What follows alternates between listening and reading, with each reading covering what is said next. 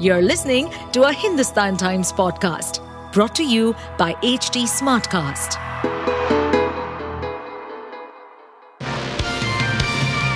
Hello, these are the top news for the day.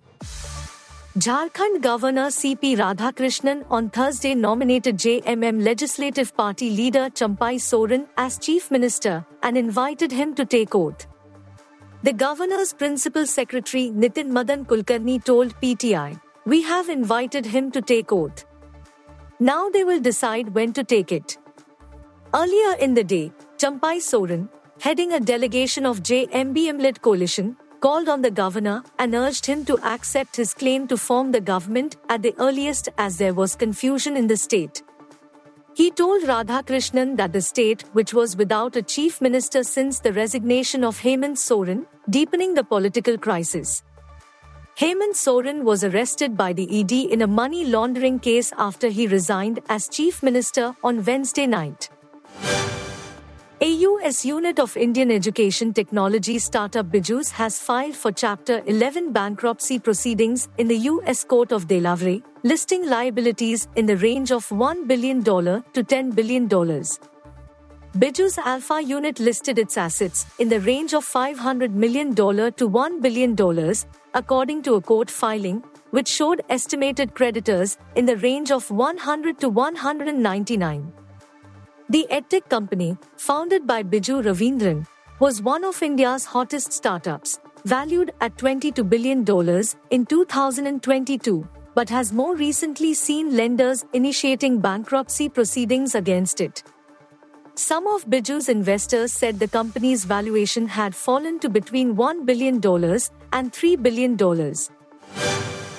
US President Joe Biden campaigned Thursday in the crucial swing state of Michigan, where growing Arab American anger at his pro Israel policies threatens to cut into already tight margins of support. Biden was welcomed to the Midwestern state in part by pro Palestinian protesters accusing him of supporting a genocide in Gaza, with a demonstration taking place near his meeting with members of the United Auto Workers Union, whose leadership recently endorsed him.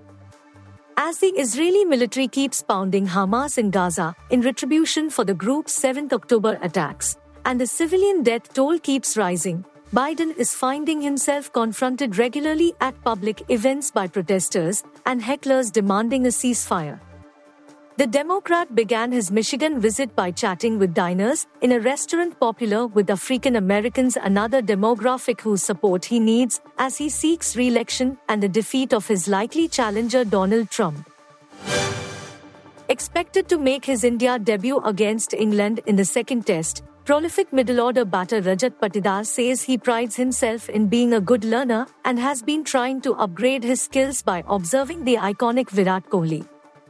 The injury forced absence of KL Rahul and Ravindra Jadeja is set to finally open a window of opportunity for the 30 year old, who has scored tons of runs for Madhya Pradesh in the domestic circuit.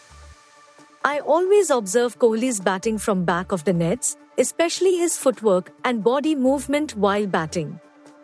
I try to learn and add these things into my batting, Patidar told BCCI.TV referring to the time spent with Kohli in their IPL team Royal Challengers Bangalore. Kohli has opted out of the first two tests owing to personal reasons. It is not easy, but I am relentlessly after it, Patidar said about his pursuit of excellence.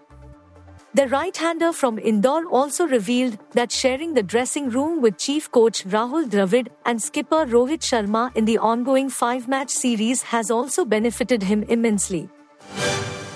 All eyes are on Taylor Swift ahead of Sunday's Grammys, when the megastar could break the record for most Album of the Year wins at a gala where women finally are taking center stage.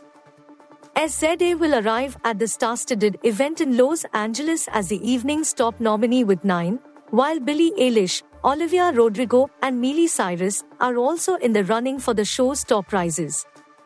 With her sophomore album SOS, SZA explored an eclectic blend of styles and genre including pop, rock and jazz, with dreamy electro inflections that scored her the most nominations of any artist and supergroup boygenius Phoebe Bridgers, Julien Baker, and Lucy Dacus are up for six Grammys.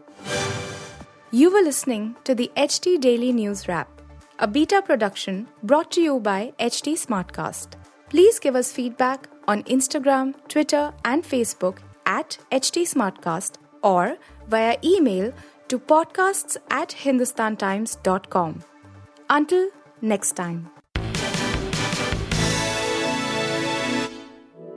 To stay updated on this podcast, follow us at HT Smartcast on all the major social media platforms.